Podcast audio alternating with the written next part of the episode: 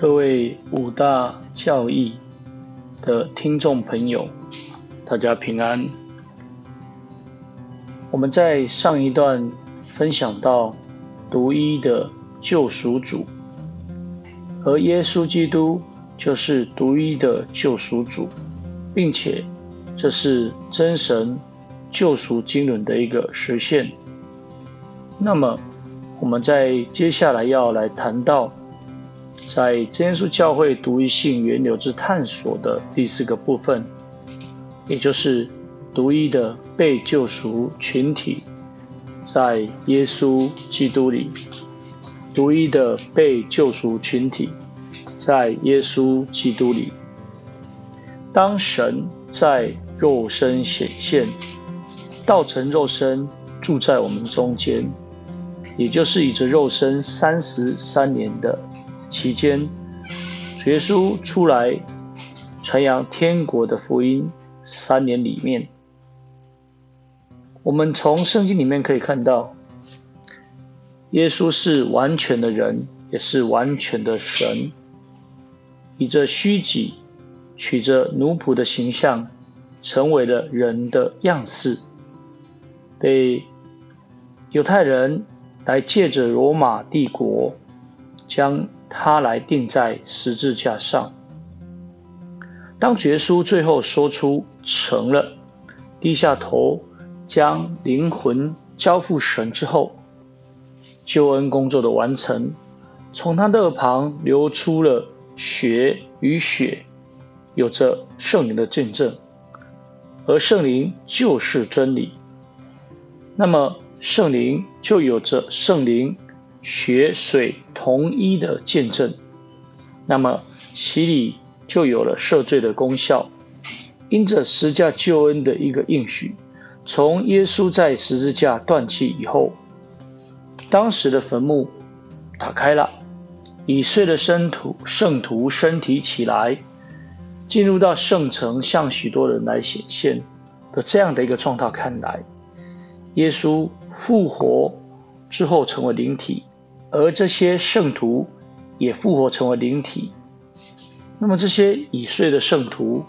应该是旧约中的选民。由此可知，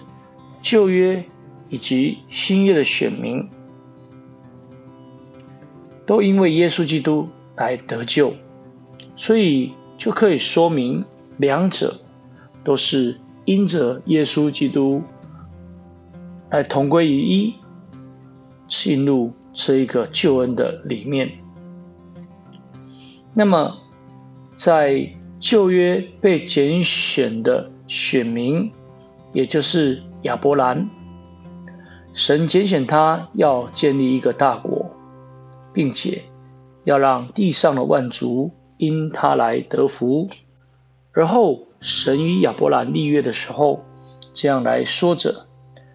他的后裔必寄居别人的地，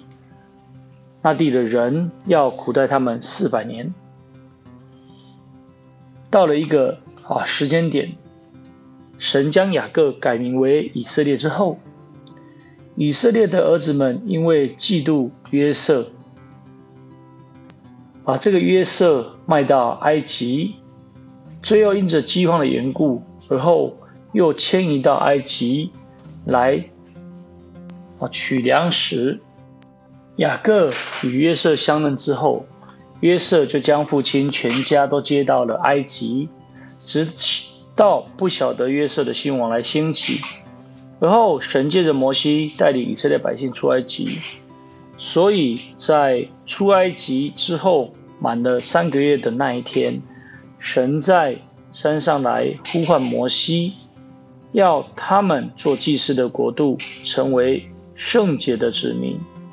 也再一次的确立延续之前神对亚伯拉罕的一个应许。那么，从摩西以后，不管是约书亚或是大卫，都是为着这个应许而来努力。直到了大卫来攻下了这一个啊整个迦南地的一个边界之后，大卫预备圣殿的材料。借着他的儿子所罗门来建造。当时所建立的以色列国，其实正如神像摩西所说的，在《生命记》里面所记载的：“主专爱你们，拣选你们，并非因你们的人数多于别名。原来你们的人数在万民中是最少的。”在神拣选以及带领之下，由继承摩西工作的约书亚来带领选民，从约旦河东啊，经过了耶利哥，从迦南地的啊中间部位，进入到南方，又往北方去征战，一步步的将迦南地的一个啊境界来打下，而后来分立产业。那么，在迦南地的这个地方，就要以神的律法来作为啊敬拜的一个规模，而后来建立荣耀神的圣殿，并且以这洒血与以色列百姓来立约，成为立约的凭据。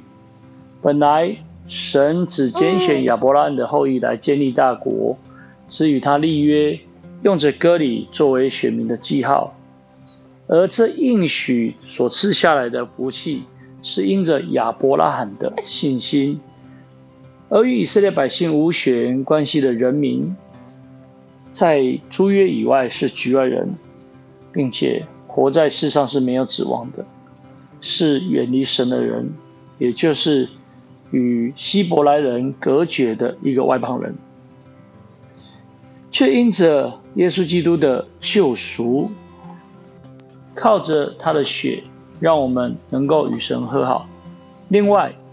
亚伯拉罕因信而蒙应许的福气，也因基督耶稣可以临到外邦人，好使我们能够得到灵的一个应许。因此，外邦人的悔改，借着耶稣基督名的受洗，就不再是用着外在的割礼为记号。反而借着基督脱去肉体情欲的一个割礼，也就是借着洗礼啊。那么我们这些外邦人以赦罪的洗礼进入这一个耶稣基督，在基督里就是真的割礼，就是属灵的犹太人。感谢主，那我们在这一段的分享就到这里。那么大家平安的。下次再会了。